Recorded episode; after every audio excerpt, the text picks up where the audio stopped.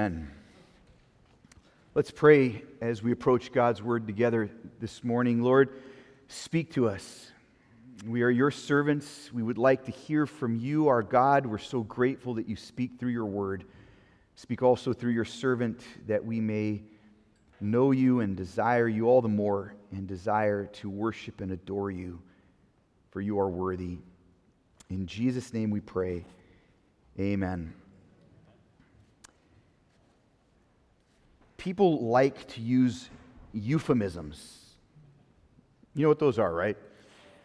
A euphemism is a substitute expression. Uh, we use them to make more gentle or mild a word or a phrase that seems a little too harsh or too blunt. So, for instance, I'm not short, I'm vertically challenged.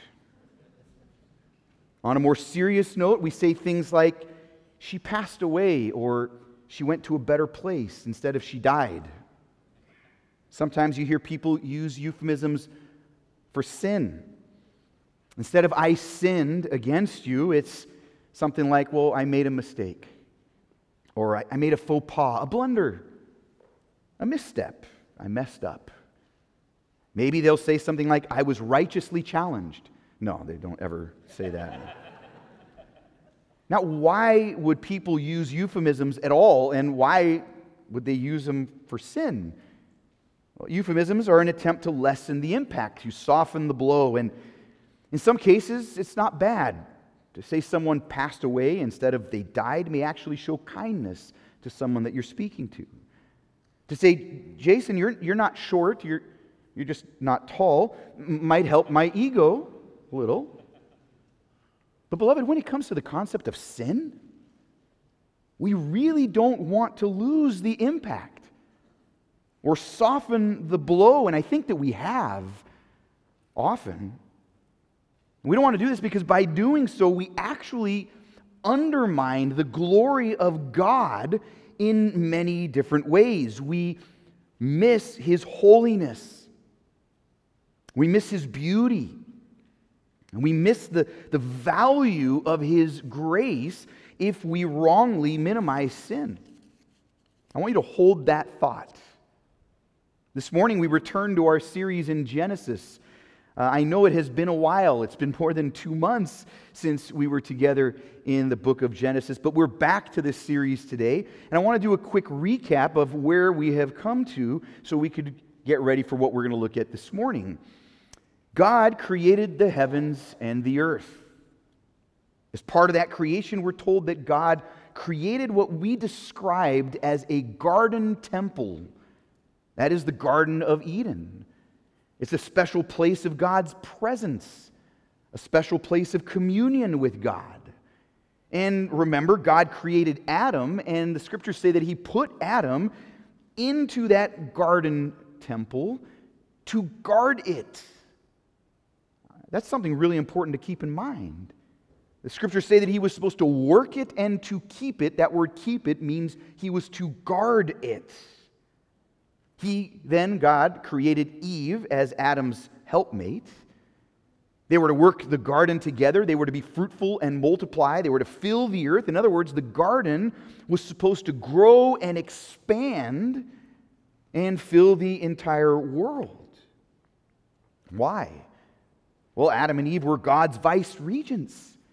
They were images of the living God meant to reveal and to re- represent His glory and His rulership throughout the world. There was only one stipulation, one covenant prohibition. I'm sure you remember. All of this lush garden is yours. All of the trees, it's yours. Be filled, enjoy my provision, God says to them. There's just one thing do not eat from the tree of the knowledge of good and evil. Right? One thing. If you eat it, what happens? You'll die. We said this was the covenant stipulation of the covenant of works that God made with Adam. The implied other side, by the way, is this if you obey, you will live. and you will enter into the Sabbath rest of God forever and ever. In other words, there was a sort of probationary period for Adam in the garden.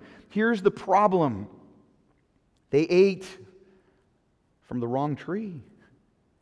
They broke the one covenant stipulation, and because of that, the curse of the covenant, remember, disobey and die, the curse of death fell upon them and all who would come after them. Adam was our covenant head, the representative of all humanity, and so in him all humanity fell. That's what the London Baptist Confession talks about in chapter 6.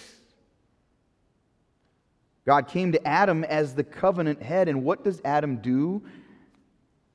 He passes the buck to Eve and he blames God. The woman you gave me. When God asks Eve about her involvement, of course, Eve does what? Fesses up? No, she passes the buck to the serpent and implicitly to God. God doesn't even ask the serpent anything, does he? God goes straight to the curse. He curses the serpent. He declares judgment on the woman and on the man. But remember this in the middle of all of that, in the middle of this judgment against the serpent, he mentions that there will be a seed of the woman, and he is going to bruise the head of the serpent. Why? Because the serpent is the one who came to divide those who were made in the image of God from the God who they were to represent. So God will send a champion for humankind who will defeat the one who tempted the first parents away from God. Why did we need this champion? Let's open our Bibles to Genesis chapter 3. Genesis 3, we're going to look at verses 22 through 24 this morning. Genesis 3, it is on page 3 of the, uh, the sanctuary Bibles. You can grab one from underneath the seat in front of you. And I encourage you to open up your Bibles and keep them open. Genesis chapter 3, verses starting at verse 22. Let's hear now God's word. Then the Lord God said, Behold, the man has become like one of us in knowing good and evil. Now, lest he reach out his hand and take also of the tree of life and eat and live forever. Therefore, the Lord God sent him out from the Garden of Eden to work the ground from which he was taken. He drove out the man, and at the east of the Garden of Eden, he placed the cherubim and a flaming sword that turned every way to guard the way to the tree of life. May God bless the reading of his word.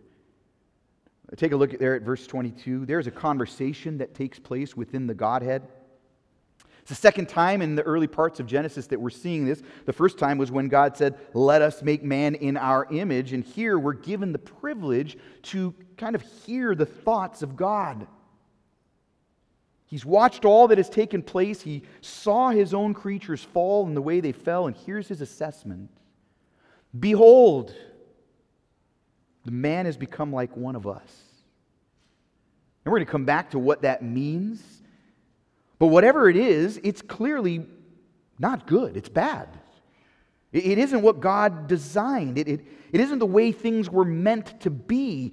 When he says, Behold, they've become like us, something has changed, and it is not good.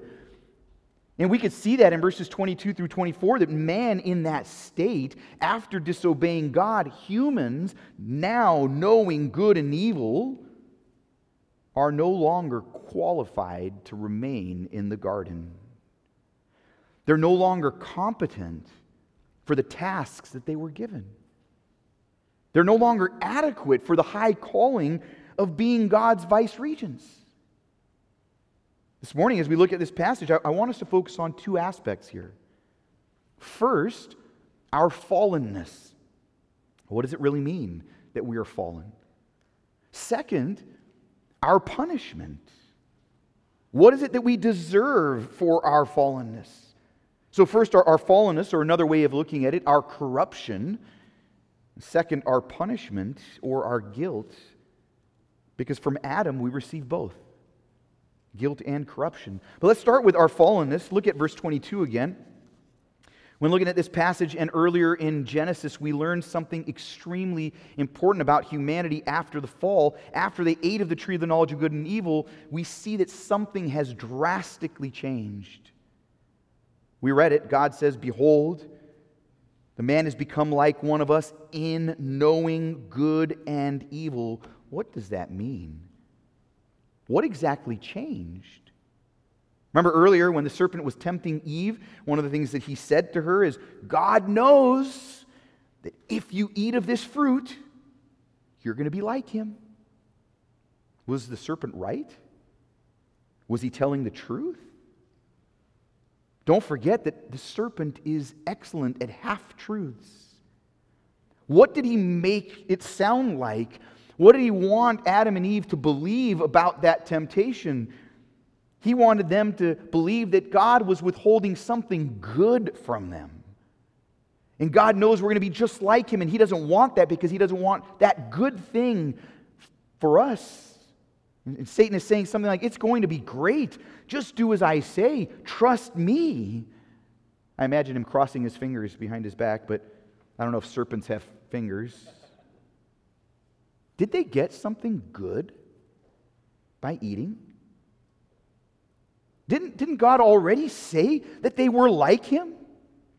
That we were made in his image, in his likeness?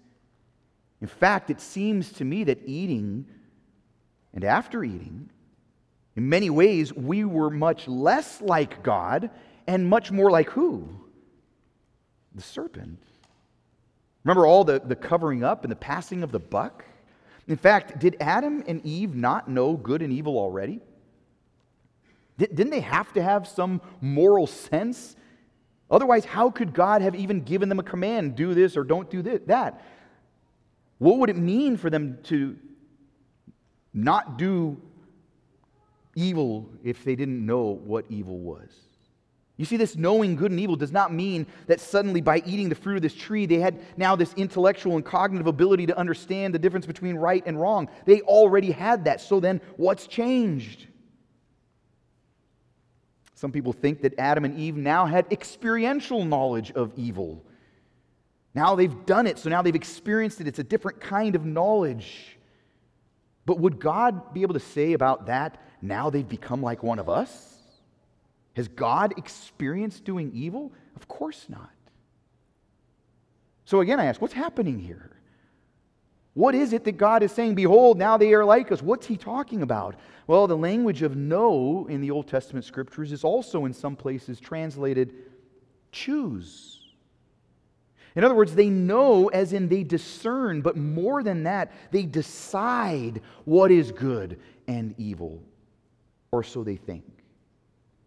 Think about it this way. Instead of believing God and trusting His assessment of what is right and good and what is evil and wrong, they ended up deciding for themselves that they would trust someone else, the serpent.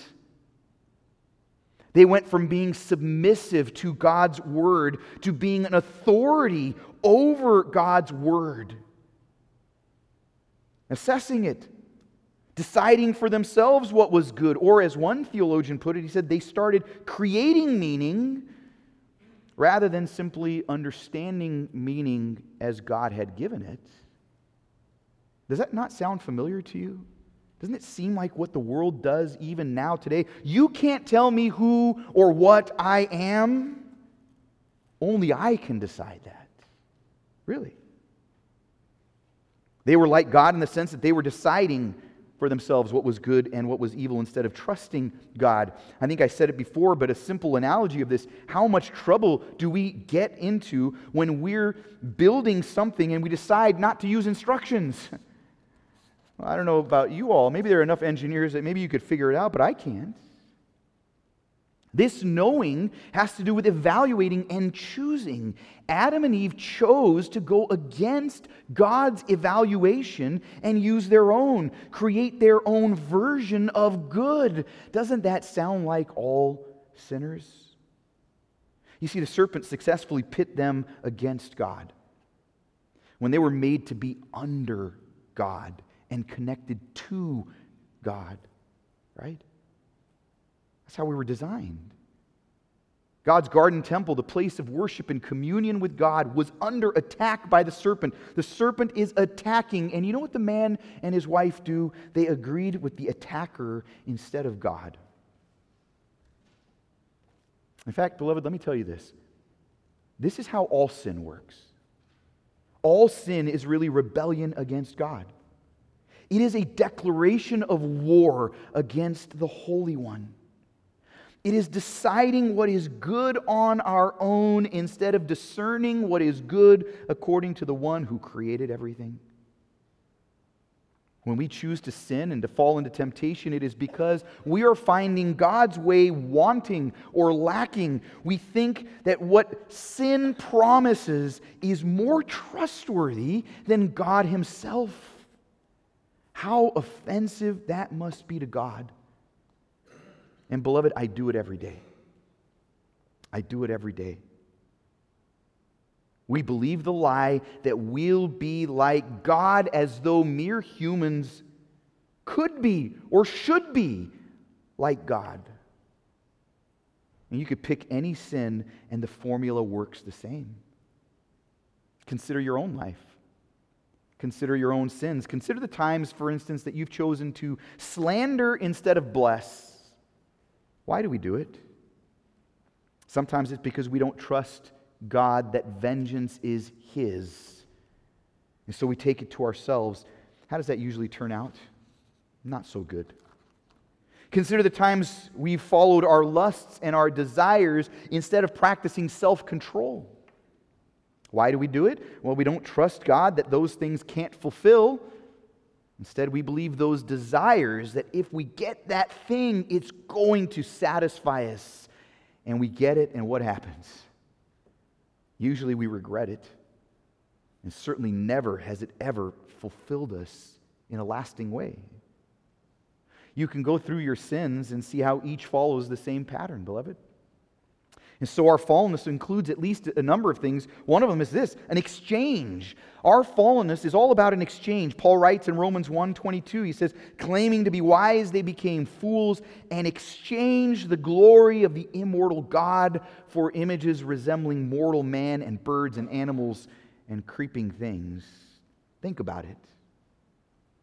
You have the author of life, the author of beauty, the author of all goodness and he speaks to you and he tells you what is good and what will bring you life and what will bring you fullness. And you decide that you know better than him.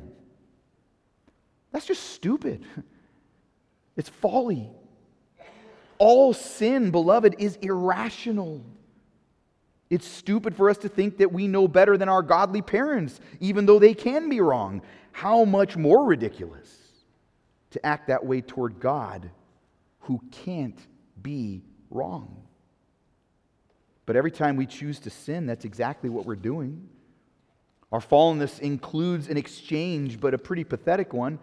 I remember growing up and uh, trading baseball cards. Anyone else do baseball card trading? Apparently, I'm the only other one other one. Good, at least. Sometimes after you make this trade, you go home and you realize, what was I thinking? I gave away so and so's rookie card for that nothing of a card. How much worse? To exchange life for make believe that leads to death. There's, there's more to our fallenness. This knowledge that supposedly they gained was actually darkness. It wasn't real knowledge, it was make believe. We can't really create meaning at all. We just pretend to. Some passages even say that we're blind in our fallenness. Paul says the following in Ephesians 4:18. He says they are darkened in their understanding, alienated from the life of God because of the ignorance that is in them due to their hardness of heart. Beloved, sin blinds us. We can't even see where we're going wrong when we're in sin. Why? Because we're alienated from the life of God, so we're alienated from His light. In fact, the scriptures are clear. His word is a lamp unto our feet and a light unto what? Our path. When we reject His word, we're rejecting our only way to know where we're going or how to walk. Our only hope for grasping the truth, but there's more. Look at verse 22 in Genesis 3, again in our passage, and notice that God does not want the man to be able to eat of the tree of life now that he has eaten from the tree of the knowledge of good and evil. So, our, our fallenness includes this terrible exchange, it includes darkness, but it also includes death. No access to life. No more hope of having the blessings of God's covenant. No more hope of entering that glorious Sabbath that was promised. Why would God supply us with weapons to attack him with? Of course, he's going to remove the blessing. He says, no access. Here's the interesting thing even God admits that in some way we are now like him. But here's what the serpent never mentioned because of eating the fruit, they will no longer be with God. Do you see that? There is this crushing reality of sin. There's always a catch always a lie, always a false promise. The serpent made it sound like they were going to get all sorts of blessings, all sorts of authority, all sorts of power. Man, it was going to be so good that not only did they not get what he promised them, but they lost what they already had with God.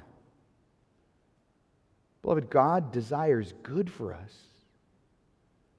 The enemy does not. He wants to destroy us, and in many ways, he did. So let's look at that. Let's look at our punishment now. We already said that first there's no tree of life. By the way, what was the tree of life?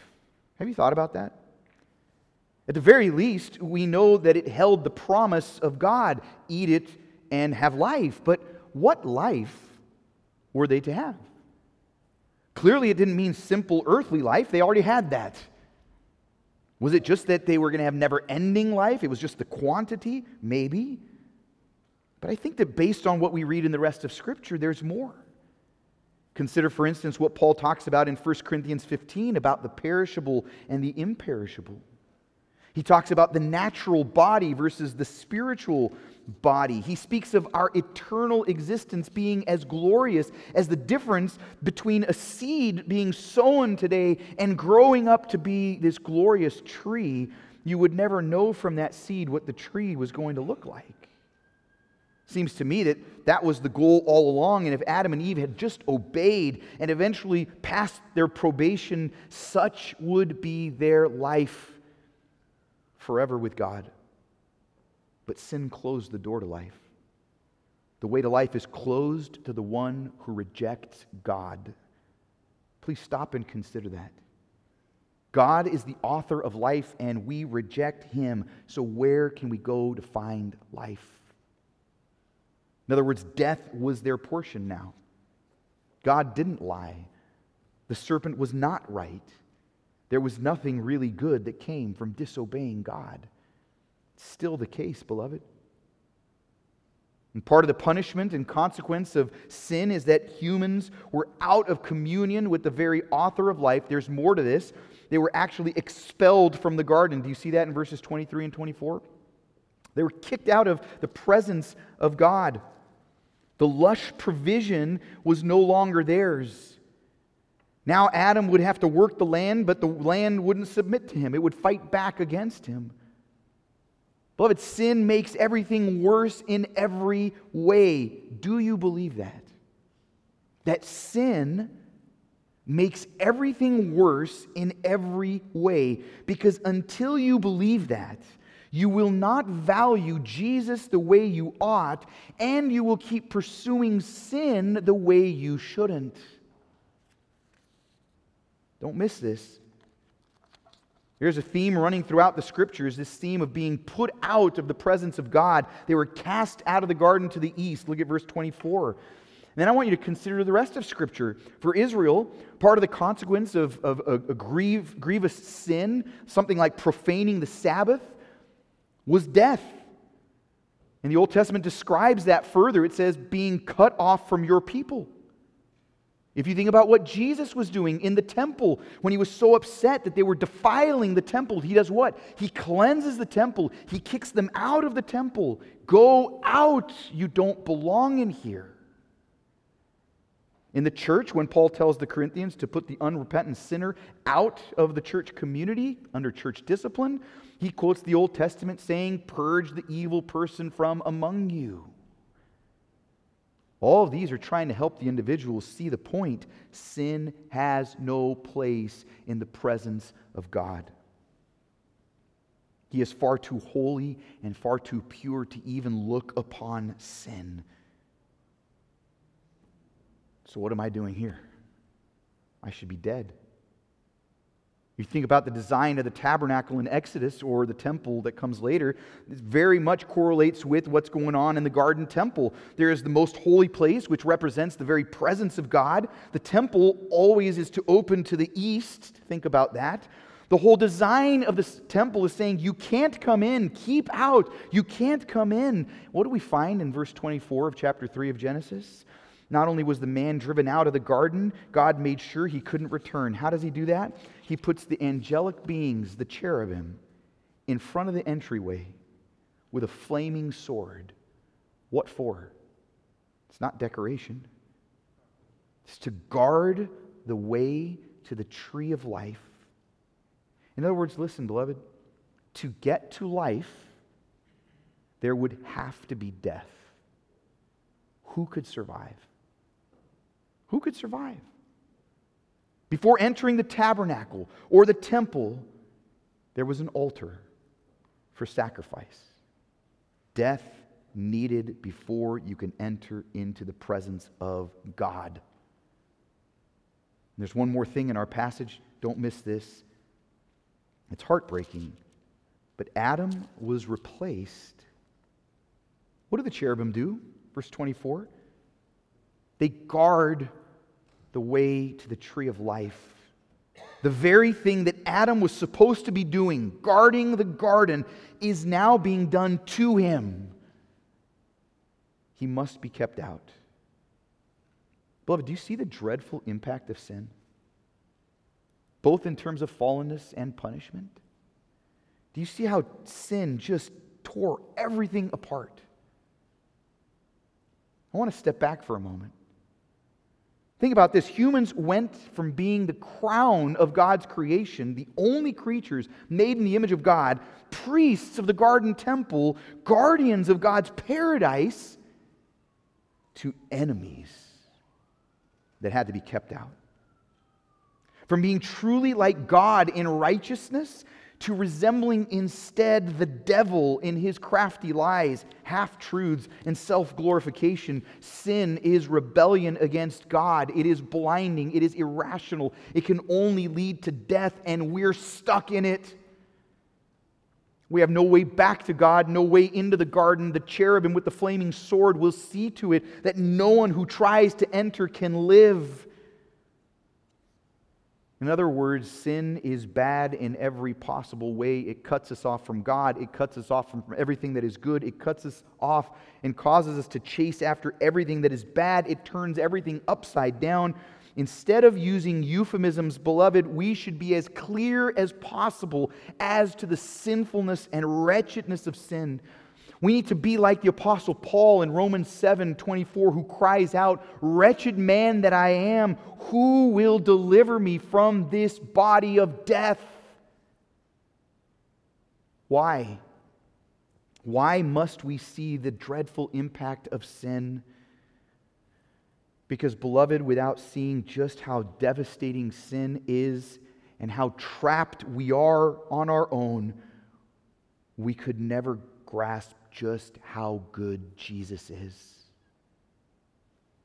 Jesus looked down at these rebellious people who created who he created and he saw that there was none righteous no not even one he saw enemies rebels without a cause and those who would rather replace him than submit to him if you remember last week from pastor Haig's message on the prodigal son The prodigal son wanted his inheritance even while his father was alive, which, beloved, is another way of saying he didn't care if his father was dead.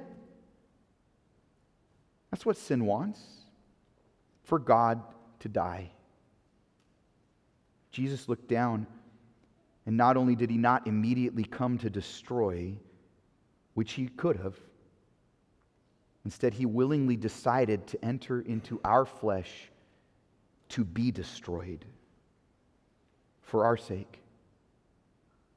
He came to live perfectly, but there's more. He also knew that in order for us to ever enter the garden temple and be able to taste of the tree of life, he would have to go through the cherubim and the flaming sword. Jesus, our champion, would have to face the judgment we deserved suffering through death, even death on a cross, in order to allow those who are in him to have access to the tree of life. If we don't see sin for what it is, we will never grasp Christ for who he is. And we will never have the gratitude that he is worthy of. And we will never care to flee sin that took our Savior to that cross. And here's the rub of it the impact of sin is dreadful, but it is either dreadful for you if you have to carry it on your own, or it was dreadful for Christ who already endured it for those who trust in him. And not only did he endure it, did he go through it, did he sacrifice himself, but he rose again. Trust in him today. Cling to Christ. Give him thanks. Give him praise that he would be willing to endure all of that pain and suffering for us. What a God. And how do we give him thanks? Jesus said, If you love me, obey my commands. Because he's loved us and freed us from dominion of sin. Let us now pursue holiness as worship and thanksgiving to our gracious God. Because we know just how dreadful the impact of sin is, and we know just how glorious the grace of our God is. Amen? Let's pray. Lord, we just want to live for you. And we know that that's not our natural inclination, it's supernatural. You've changed us to want that. Thank you, Lord. Help us daily to see just how sinful sin is, which means just how awesome our Savior is. And may we live lives of thank you each day. For you are worthy. In Jesus' name, amen. I'm going to invite